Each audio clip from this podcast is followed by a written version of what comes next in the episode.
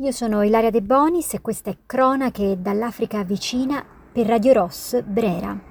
Torniamo a Gaza, torniamo a Gaza in particolare per vedere più da vicino che cosa è successo la notte di sabato appena trascorsa. L'unico rifugio rimasto ai palestinesi di Gaza, la città di Rafah al sud, non è più un posto sicuro per nessuno. Da città rifugio, Rafah si è trasformata in un inferno sotto le bombe. È proprio qui che Israele ha iniziato a bombardare da ieri notte ed è questa città al confine con l'Egitto ad essere diventata il target prioritario della soluzione finale. Filippo Lazzarini, a capo dell'UNRWA, l'agenzia ONU per i rifugiati palestinesi, ha dichiarato che, apro le virgolette qui, il panico sta aumentando in città, poiché i palestinesi non hanno assolutamente idea di dove andare dopo Rafah. Era l'ultima zona franca, più o meno franca, dove potersi rifugiare. Il paradosso è proprio qui.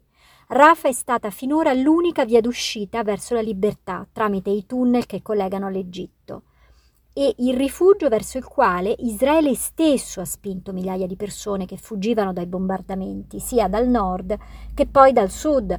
Khan Yunis, lo ricorderete, è quell'enclave al sud dove tra l'altro esiste anche, esisteva anche un campo rifugiati, un campo profughi, che però è stata ripetutamente bombardata e dunque anche da Khan Yunis la gente ha iniziato a fuggire e si è ammassata a Rafah Rafa era quell'ultima via, quell'ultima speranza, quell'ultima via d'accesso verso la libertà.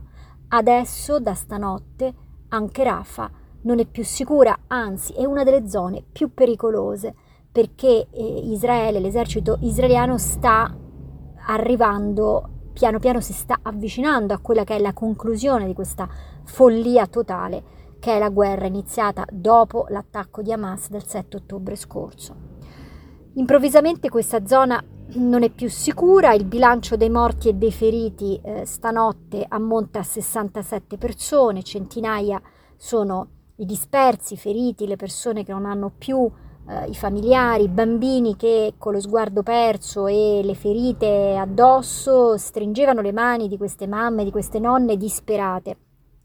Le immagini più terribili, eh, i video drammatici che dovremmo tutti guardare per poi non dire tra qualche anno che non sapevamo, sono quelli di Middle East Eye. Vi invito a visitare il sito di Middle East Eye, così come quello di Al Jazeera, che raccontano giorno per giorno, ora per ora, quello che succede davvero a Gaza. Il punto è che la presenza degli ostaggi a Rafah, per liberare i quali si è ingaggiato questo conflitto a fuoco, non può in nessun modo giustificare i bombardamenti indiscriminati sulle abitazioni dei civili palestinesi.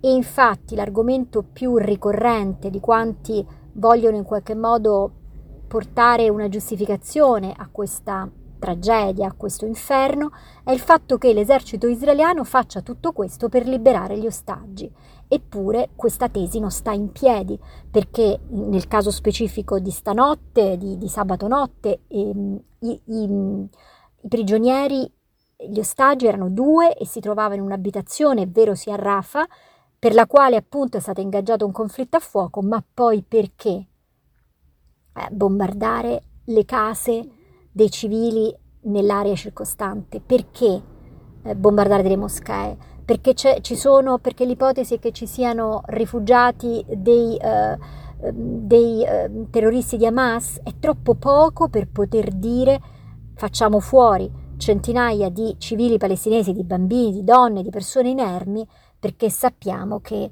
uno dei, um, dei componenti di Hamas eh, abita nei dintorni o vive o si nasconde o agisce. Ecco, e questa cosa è stata ribadita anche dall'alto rappresentante per la politica estera comunitaria Joseph Borrell, il quale ha detto, si è detto molto preoccupato, ha detto sono felice del fatto che due ostaggi siano stati liberati, ma anche molto preoccupato per la situazione al confine con l'Egitto, dove nuove operazioni militari sembrano essere state messe in atto dalle forze di difesa israeliane. Le bombe israeliane hanno colpito target civili ad appena 300 metri dal confine egiziano, cosa che allarma decisamente il presidente egiziano al-Sisi. La Sinai Foundation, un'organizzazione umanitaria egiziana, ha denunciato questa violazione dei diritti e messo in guardia per la sicurezza dell'Egitto stesso. Qualche giorno fa la minaccia da parte del premier Netanyahu è stata non c'è altra soluzione se non una completa e definitiva vittoria. Se Hamas sopravviverà a Gaza sarà solo una questione di tempo fino al prossimo massacro.